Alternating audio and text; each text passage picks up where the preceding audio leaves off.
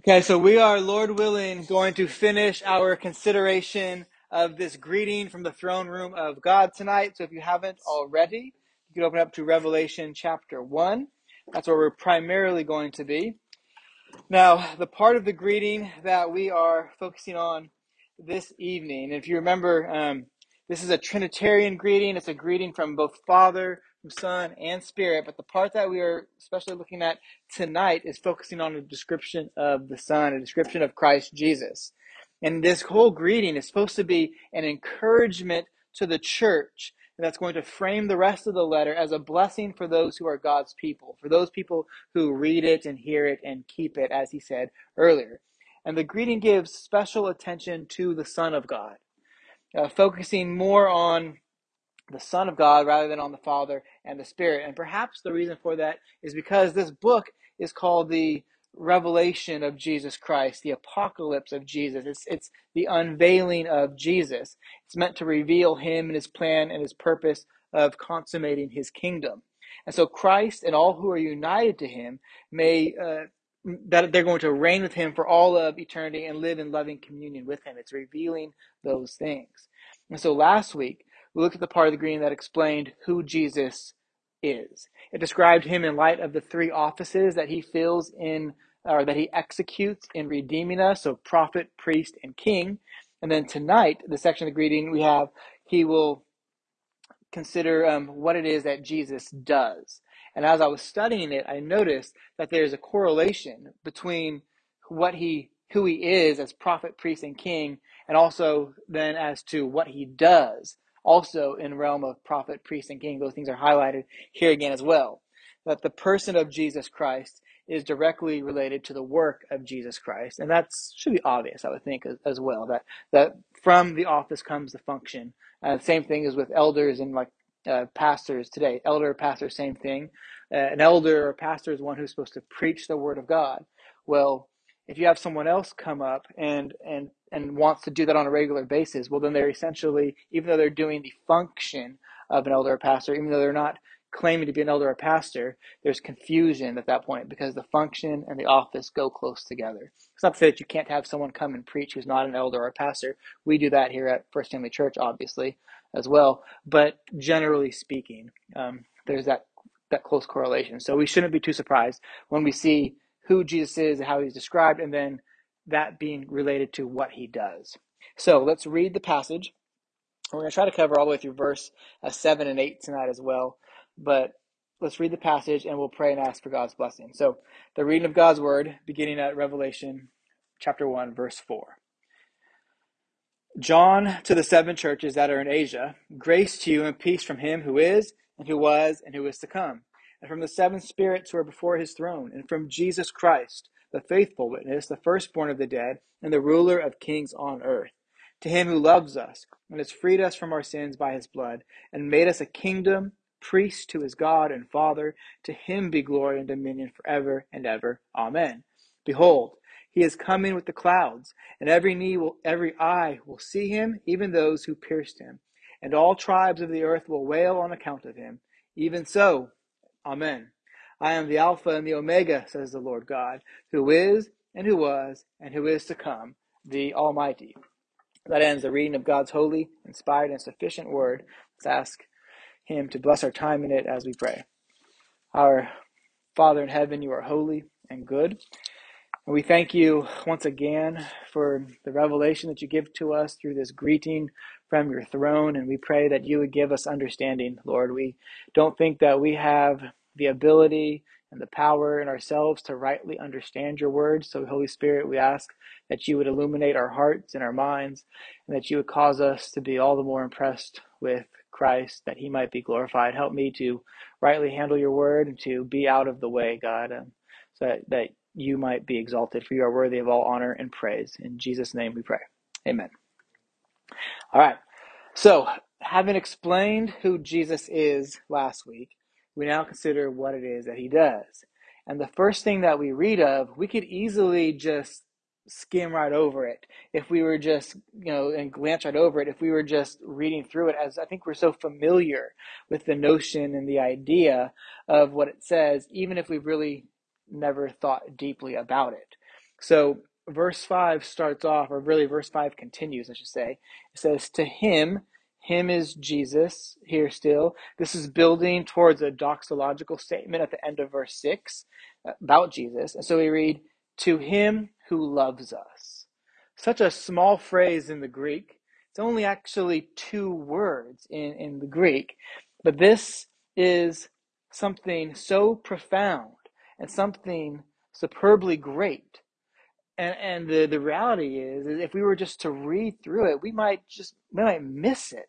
But this is god the creator of all things who loves us. This is a greeting from the god who loves us. The only god loves us. And maybe it doesn't seem like a big deal today because our culture our evangelical culture in some ways un- has understated god's love by our overemphasizing it in a wrong way it's not uncommon today for someone to hear God loves you from the mouth of a Christian. Or you might see it on a billboard perhaps, and it'll cite maybe John 3:16 under it as the reference. And I'm not speaking at this point in of regards of God loves you as if he's saying it to in regard to Christians. Because it's beyond any shadow of a doubt that God loves those who are united to his son. Remember Jesus' prayer in John 17, even. Christians are loved with the same love that exists between the Father, the Son, and the Spirit, that intertrinitarian love. When a person becomes united to Christ in faith, they share in the same love that the Father loves the Son with, and the Son loves the Father with. And we're loved by Father, Son, and Spirit with that same love. It's, it's amazing. It's astounding in and of itself. Or Galatians 2.20 is very clear as well. There the apostle Paul writes, I have been crucified with Christ. It is no longer I who live, but Christ who lives in me. In the life that I live in the faith, I now live by the Son of God who loved me and gave himself for me. Right? And the Apostle Paul is clearly a Christian. He's applying the redemption of Christ personally to him. That he died, Christ died for him, and he loved him. Um, more on that in a moment. Or we may even think about how love is a defining characteristic of God. It is intrinsic to his nature in such a way that the Apostle John would write, God is love. He would say simply that God is love. Or as the Apostle Paul writes in Ephesians 1, it was in love that God predestined us for adoption as sons. And so it is without a doubt that God loves us, that God loves Christians, that God loves those who are united to Christ. And since God is so loving, it has become popular in our culture to use the love of God as an evangelistic tool. Because, of course, I mean, who doesn't want to be loved? And who doesn't want to be loved by God?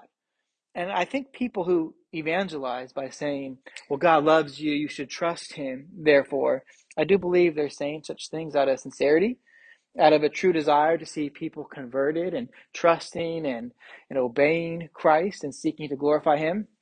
But think about telling how telling a sinner who is a slave to his or her sin, God loves you, just pray this prayer and then you will be uh, a Christian, you'll have a good life now. What does that actually do to a prideful sinner? I mean, if God, if God already loves them, then what's the point of them repenting in the first place at that point? If they're already loved by God and they're not and they haven't repented and they're not going to church and they're not living a holy life, but God already loves them, well, what's the the point then? And for the sake of time, I would, I refer you to uh, Sunday sermons recently as we've gone through 1 Corinthians 13. And we've been talking about what the true character of love is. And then Sundays this previous Sunday sermon, especially with Pastor that Pastor Nick just preached, where he addressed the reality that God doesn't actually love everyone and even has hatred to those who are his enemies and in rebellion to him. Remember, based off of Proverbs 6 and Psalm 5 and 11, as well as other places. But what I, I think this phrase that is used in evangelism and often doesn't carry with it a true call of repentance, the, the problem that it has led to is, that it has dangerously made the love of God normal to so many of us here, especially here in America. How sad is that? That people may think that God loving us is a normal thing. That it might even just, you might even take it for granted, but it's not. It's extraordinary. The fact that God would love us is extraordinary. It, it would be normal if there was no sin.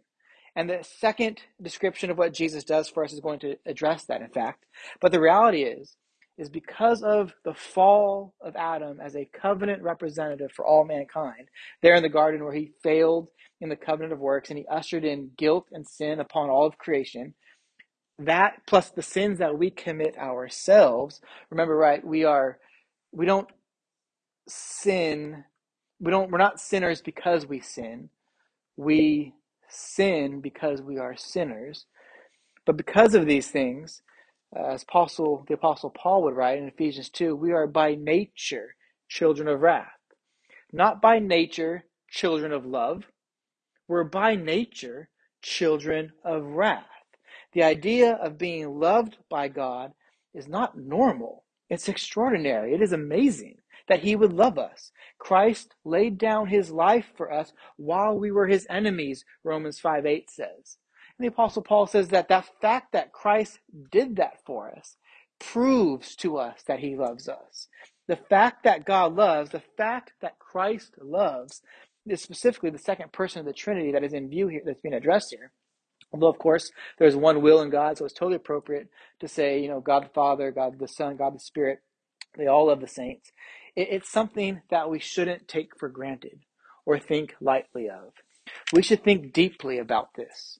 We should meditate upon the great love of the Lord. It should never just be a common or a normal thing to us, to those of us who have tasted it, especially, because the reality that God loves us, that Christ loves us, contains in it all of the gospel blessings and encouragements. Apart from this love for his people, there would be no good news.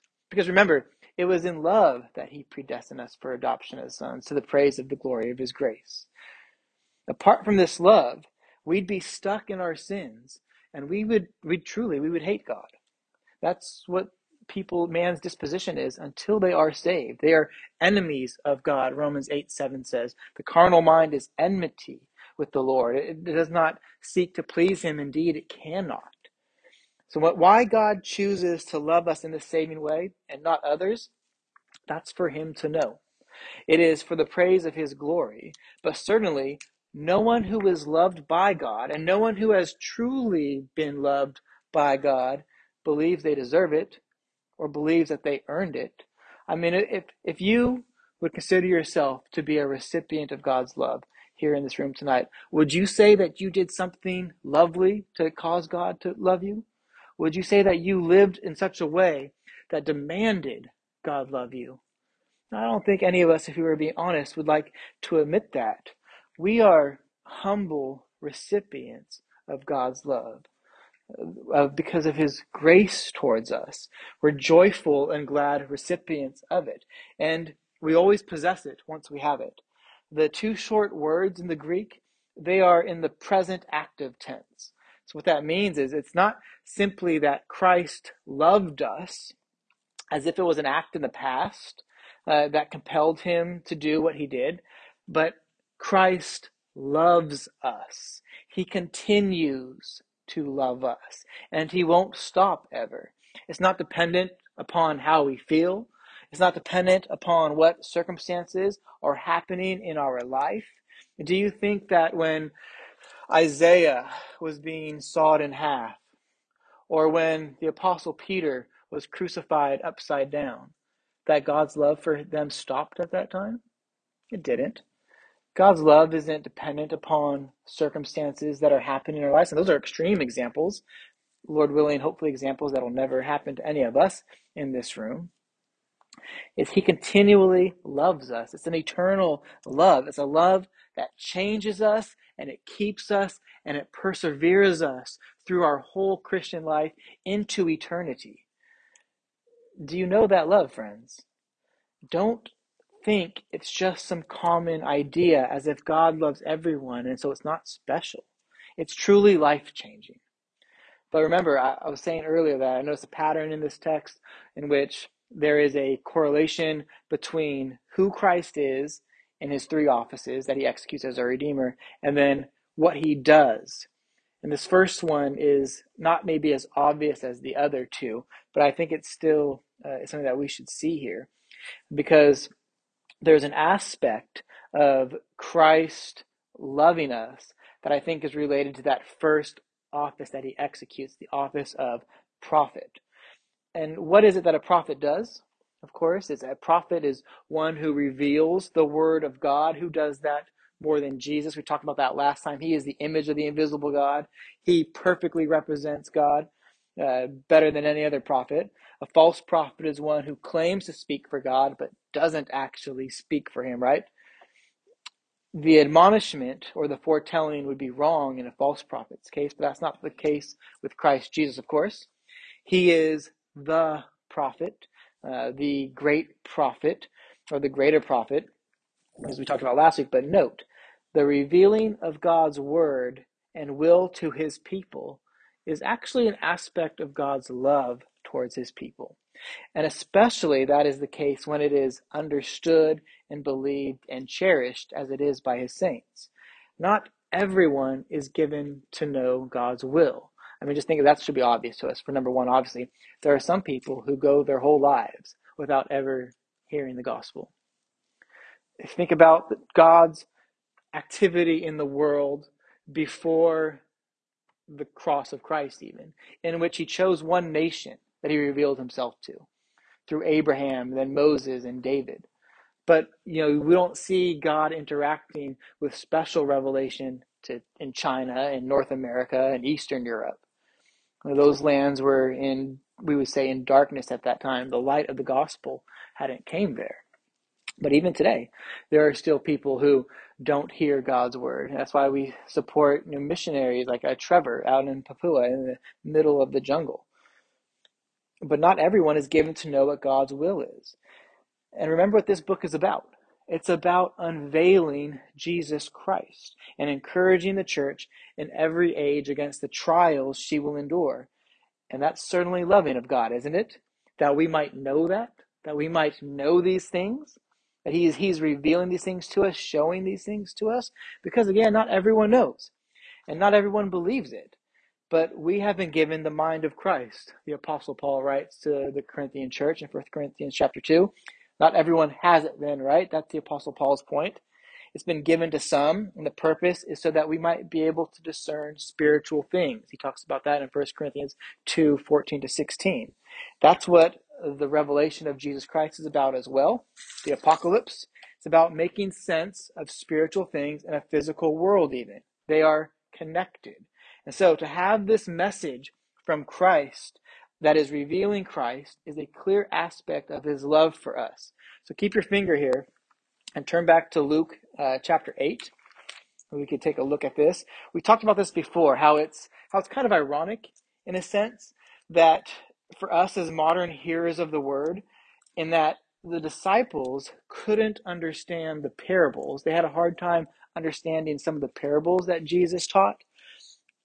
But here's this genre of prophetic apocalypse, and it's given to the church for the purpose of understanding. Yet, how many people come to Revelation and like, I can't understand it. It doesn't make sense to me. It's all these fantastical things.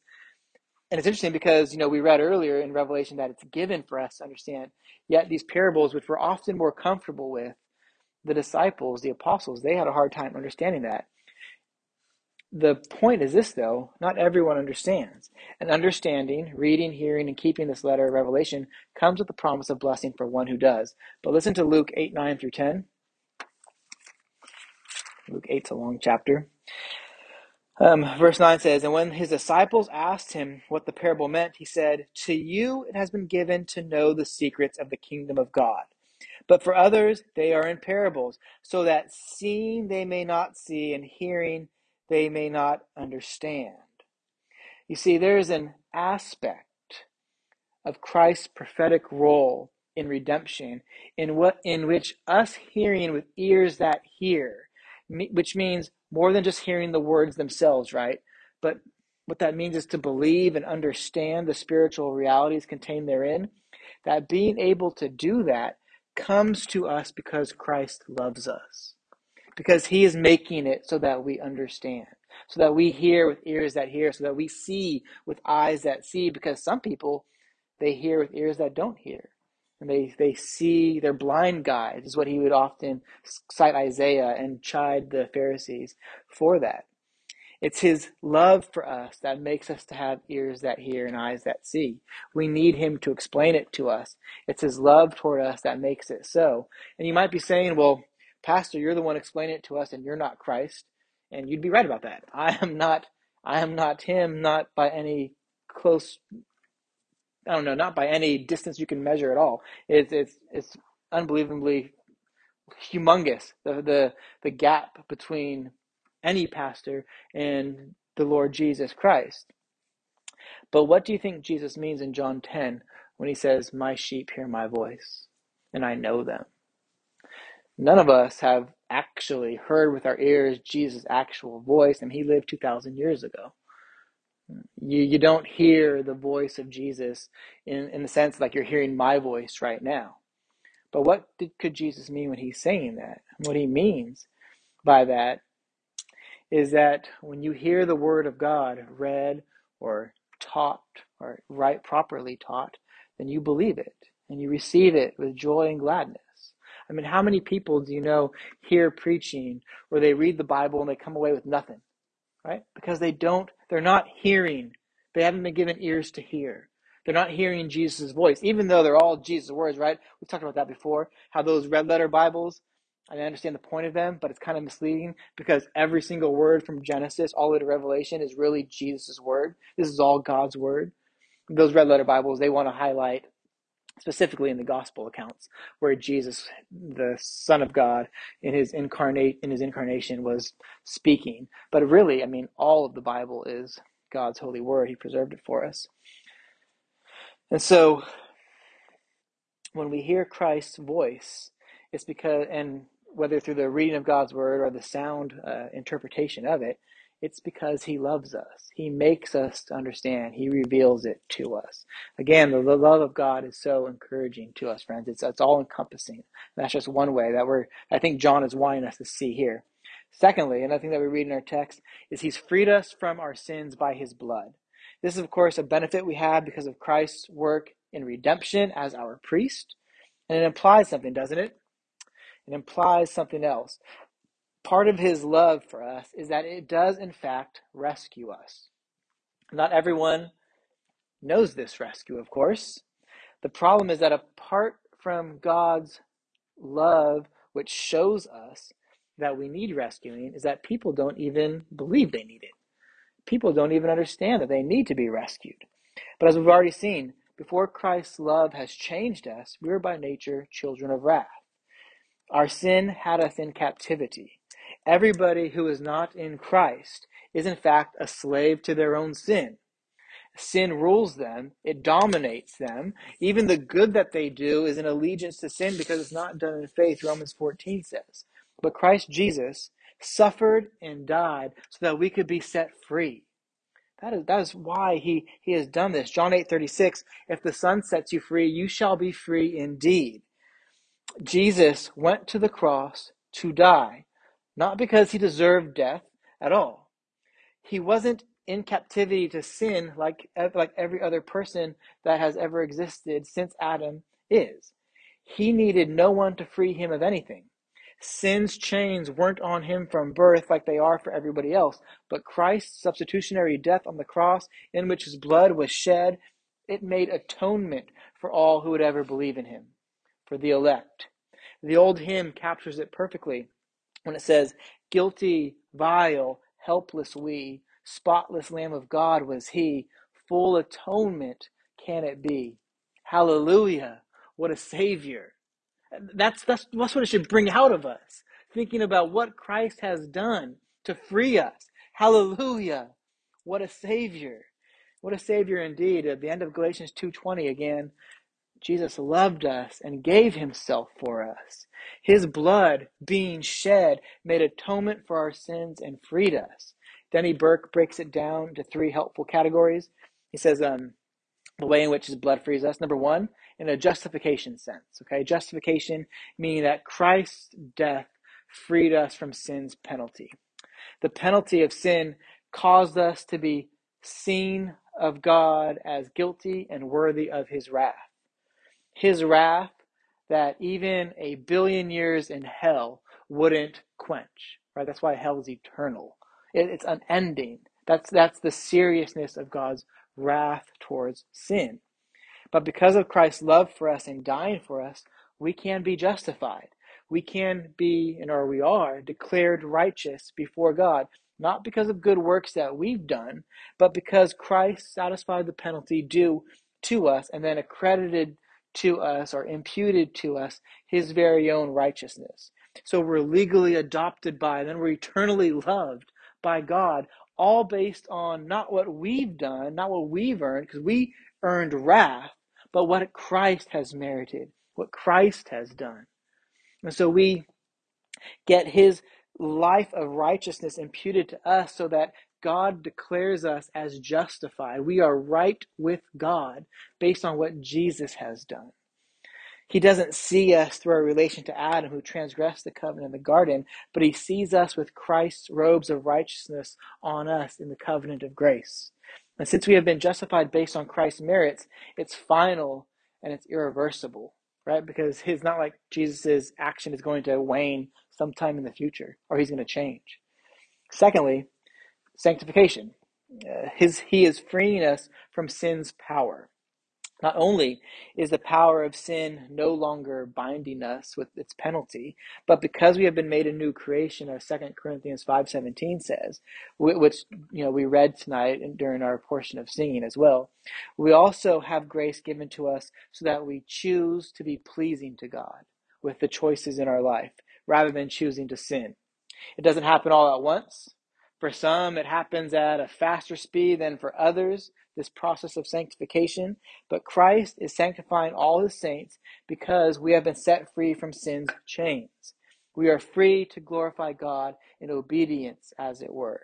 We are transformed in the renewal of our minds, as Paul writes in Romans 12. This is a benefit of Christ freeing us. The Baptist Catechism answer to question 38 puts it like this. It says, Sanctification is the work of God's free grace, whereby we are renewed in the whole man after the image of God, and are enabled more and more to die unto sin and to live unto righteousness. That's not possible until these chains of sin have been set free from us. Doesn't mean that you never sin. Obviously, we still sin as Christians and we live lives that are marked by repentance. But that too is sanctification, isn't it? Before you were a Christian, if you can think about that, how often did you sin and you didn't repent? That was that's that's every sinner's life. Unless you get caught for doing something, then you you repent because you got caught and you don't like the penalty of being caught. But you never repented because oh I offended God. Only that happens when you have been born again and, and those chains of sin have been uh, removed from you. It's only possible in Christ to set us free. And by the way, John is going to acknowledge later in Revelation that believers, that some of us will be made captives uh, by God's enemies, and some of us will even die for the faith. And he's talking about that about his original hearers and people all throughout the church age as well. But whether you are in jail, in a jail cell, or even in death, uh, you're more free than the person who would persecute you because of what Christ has done. And then, thirdly, glorification.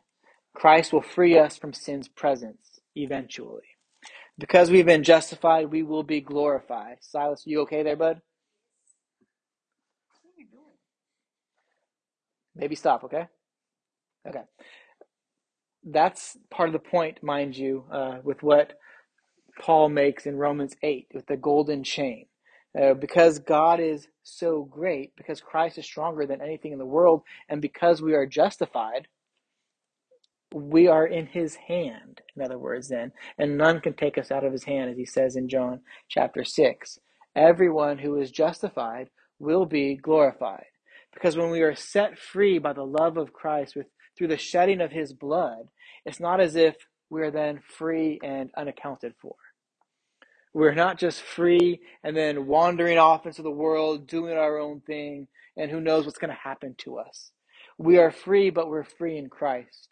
The good work that He began in us, when the Holy Spirit applied Christ's work of redemption to us, which justified us, Christ will bring that work to completion in us and, and glorify us.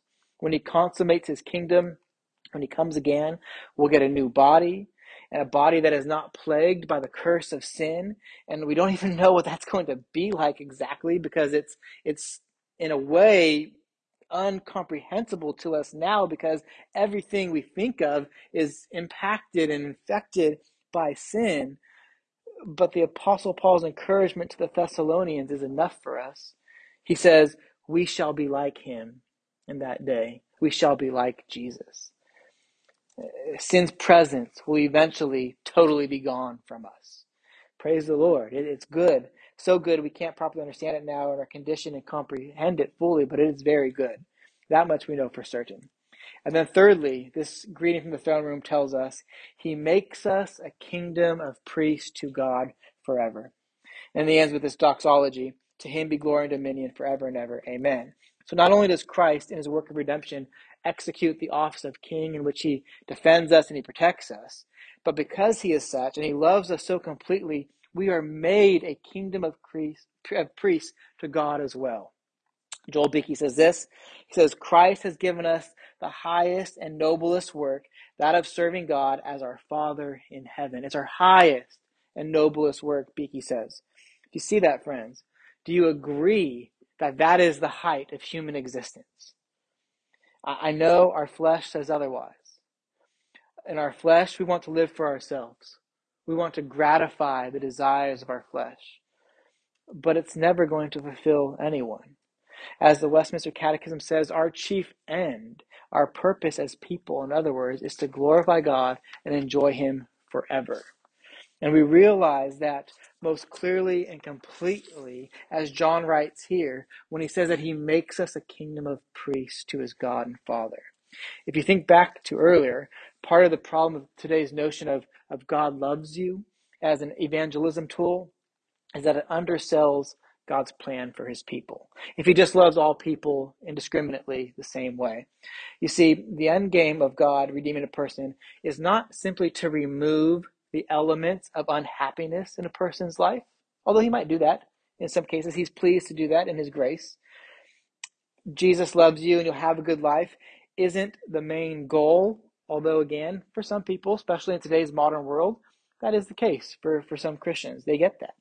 But the ultimate aim of God's love is more than just simply the forgiveness of our sin. The forgiveness of our sin is a central and important step in it, a necessary step, but it's not the end. What the Father, the Son, and the Spirit are doing in redeeming us is creating a people, creating a kingdom of people who love and joy and worship and praise God. And they'll be able to do that for all of eternity a people who will do this forever and never tire of it, never be labored by it. Israel was a type of this in the Old Covenant, but they were never actually meant to be it. I mean, you know, sometimes it might feel like a burden to come to church, right? Like, oh, I really have all these other things to do. I have this thing is calling for my attention. I need to finish my homework. I have this this assignment at work I need to do. All my friends are going out, they're doing this. But in the eternal age, when we are totally encumbered by any weight of sin in us, there's going to be none of that. It's not going to be any sort of a labor at all. It's our perfect joy to do this. So again, Israel in the Old Covenant was a type of this, but they can never actually be it. They couldn't be this because not everyone was saved in that community. And for it to be fully realized, everyone needs to be freed by the blood of Christ. And we know not everyone in Israel was that. But again, they typified it. The covenant they were in pointed to it. And so Peter, uh, in 1 Peter 2 9, along with John here, says that this idea of God's people being a kingdom of priests is realized now in the new covenant. That we are a royal priesthood in the church of Jesus Christ, in which we reign with Christ and worship Yahweh. Christ is reigning now. He is reigning over the kings of the world, as verse 5 said, even over those who reject and neglect him as king. He's over the redemptive kingdom, those people who are saved, and which which is the kingdom that will be consummated when Christ comes again at the end of his uh, well his perfect time, whenever that is going to be. We don't know exactly, and will live with peace, in peace with God uh, for all of eternity when He consummates His kingdom. He's also over the what we would call the common kingdom, which is his kingdom of preservation, which is made up of people who rebel against him still. And some of them will one day hear his voice and convert to Christianity, and the rest will be, you know, judged on the day when Christ consummates his kingdom. But Christ's love takes that promise typified in Exodus 19 to Israel, which read, this is Exodus 19:6. It says, "And you shall be to me a kingdom of priests, a holy nation."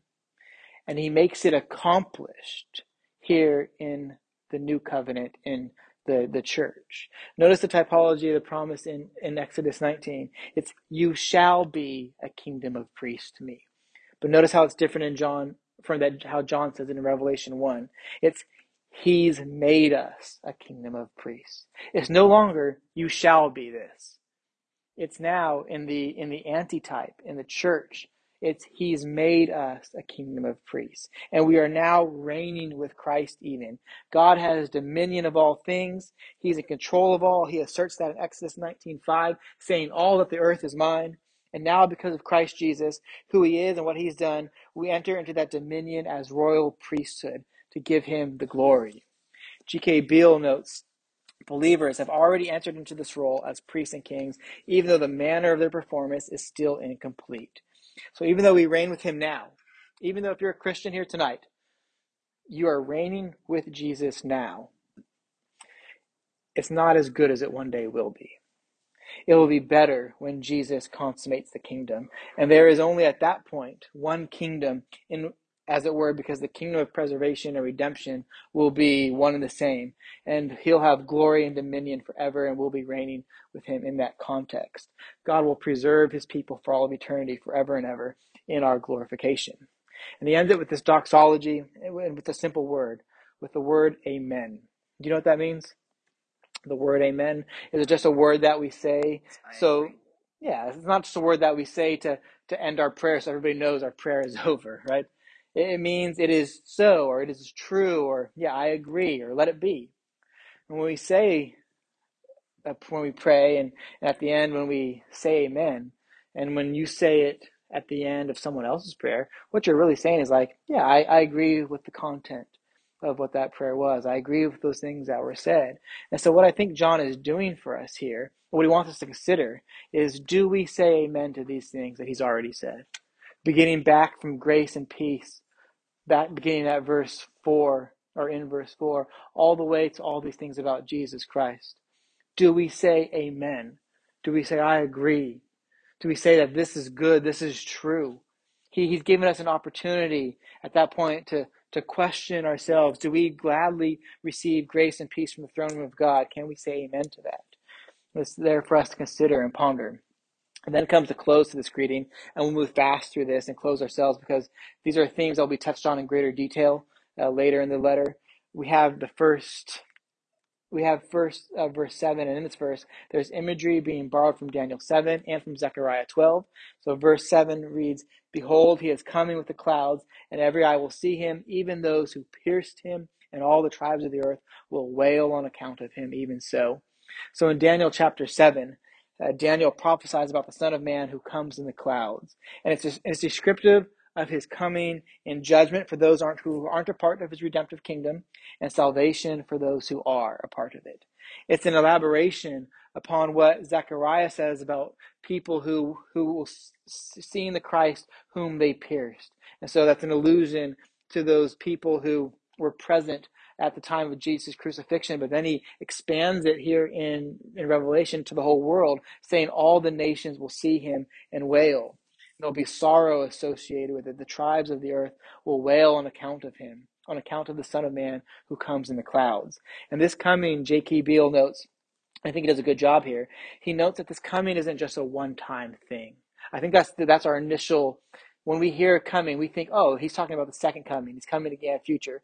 Which, so in our sense, since it's already happened in the past, it's that one time thing in the future. Well, that was kind of the mistake of the Jews, actually. They expected him to consummate the kingdom when he first came. And he certainly, though, he came in judgment in that first coming. He came in judgment against sin, and he announced that the kingdom was at hand. And then at Christ's resurrection, where sin was defeated, Christ began reigning, and he is coming as it is often said in the New Testament, and that is in re- reference to his coming or his being in a state of coming, in judgment for those who hate him, and also in salvation for the church throughout the age until the second of coming. Or the or the final coming, in other words, in which he consummates his kingdom. And so in a sense, this idea of that he's saying here in Revelation in 1 7 that he is coming.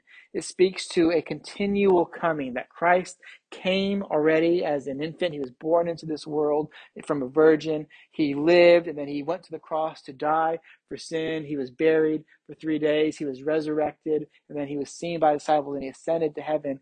That was, he started coming then. He's continually coming throughout this church age with salvation and judgment, depending on who you are and he's going to finally come again at the end of the age. And he's going to consummate his kingdom at that point. Some people will mourn over their sin, and some people will mourn over the judgment that comes upon them. For some, Christ's continual coming is the blessed hope, and that in that final coming, which Titus 2.13 talks about, in which there is the appearing of Jesus the Savior. For some, it's the day of judgment, in which they'll rather have mountains fall upon them as Jesus writes about or tells about in Luke 23. And even so, amen, as John puts it there at the end of verse 7, whether whichever way it happens, you know, to God be the glory. And then finally, verse 18, or verse 8 and 1 8. I am the Alpha and the Omega, says the Lord God, who is and who was and who is to come, the Almighty. Alpha and Omega are the first and last letter of the Greek alphabet. It's a title that refers to the Lord. It's a way of saying that God is all knowing and sovereign and, and all powerful, that he is almighty. Typically, in the New Testament, when you read the New Testament, when you see the word Lord, it's referring to Jesus.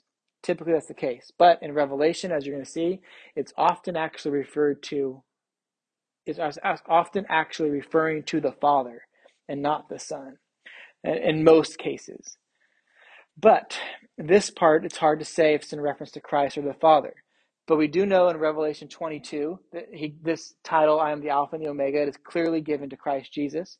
The context here, though, closing off this greeting about Christ, makes me think that this verse, this close to the greeting here, is an affirmation about Jesus Christ, really.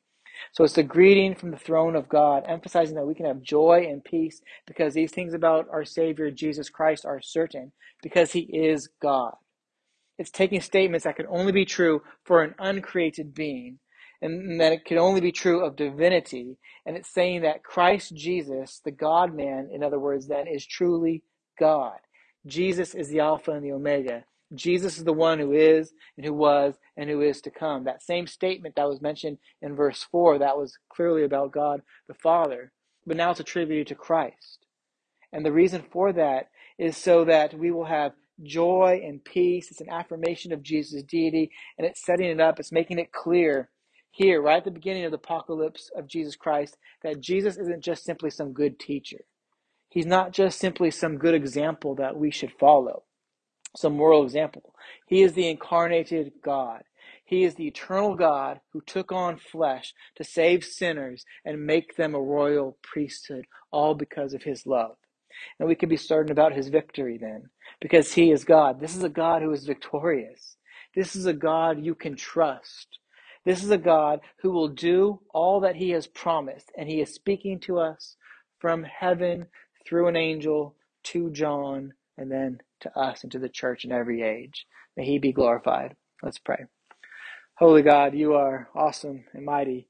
And we thank you for this greeting once again and all that it, it, teaches us. And we pray that you would help us to take these things to heart, that we would think about you rightly. Help us to have no low thoughts of you at all, God, especially as we consider these great and high things of you loving us, of you shedding your blood so that we can be freed from the power of sin, of you reigning and making then us royal, a royal priesthood as well. May you help us, Lord, to see you rightly as you have revealed yourself and to know that your coming has is, is good news to us uh, because you have loved us so completely, Lord. And help us then to know that it is judgment for those who are not uh, loved by you and who are not confessing Christ as Lord. So let us live in such a way that we would be bold to tell people of their need for forgiveness in Christ and how willing it is that Christ is to forgive all who come to him with repentant hearts. So may you be glorified in us and all for, for Christ's sake. We pray these things. In, in Jesus' name we pray. Amen. All right, guys. Any questions? Comments? Anything could be clear? I know we went kind of fast toward those seven and eight, and there's some important concepts there, but we're going to hit those in more detail as we go through the rest of the book. Yeah, I figured. Okay. All right. Well, thanks, guys.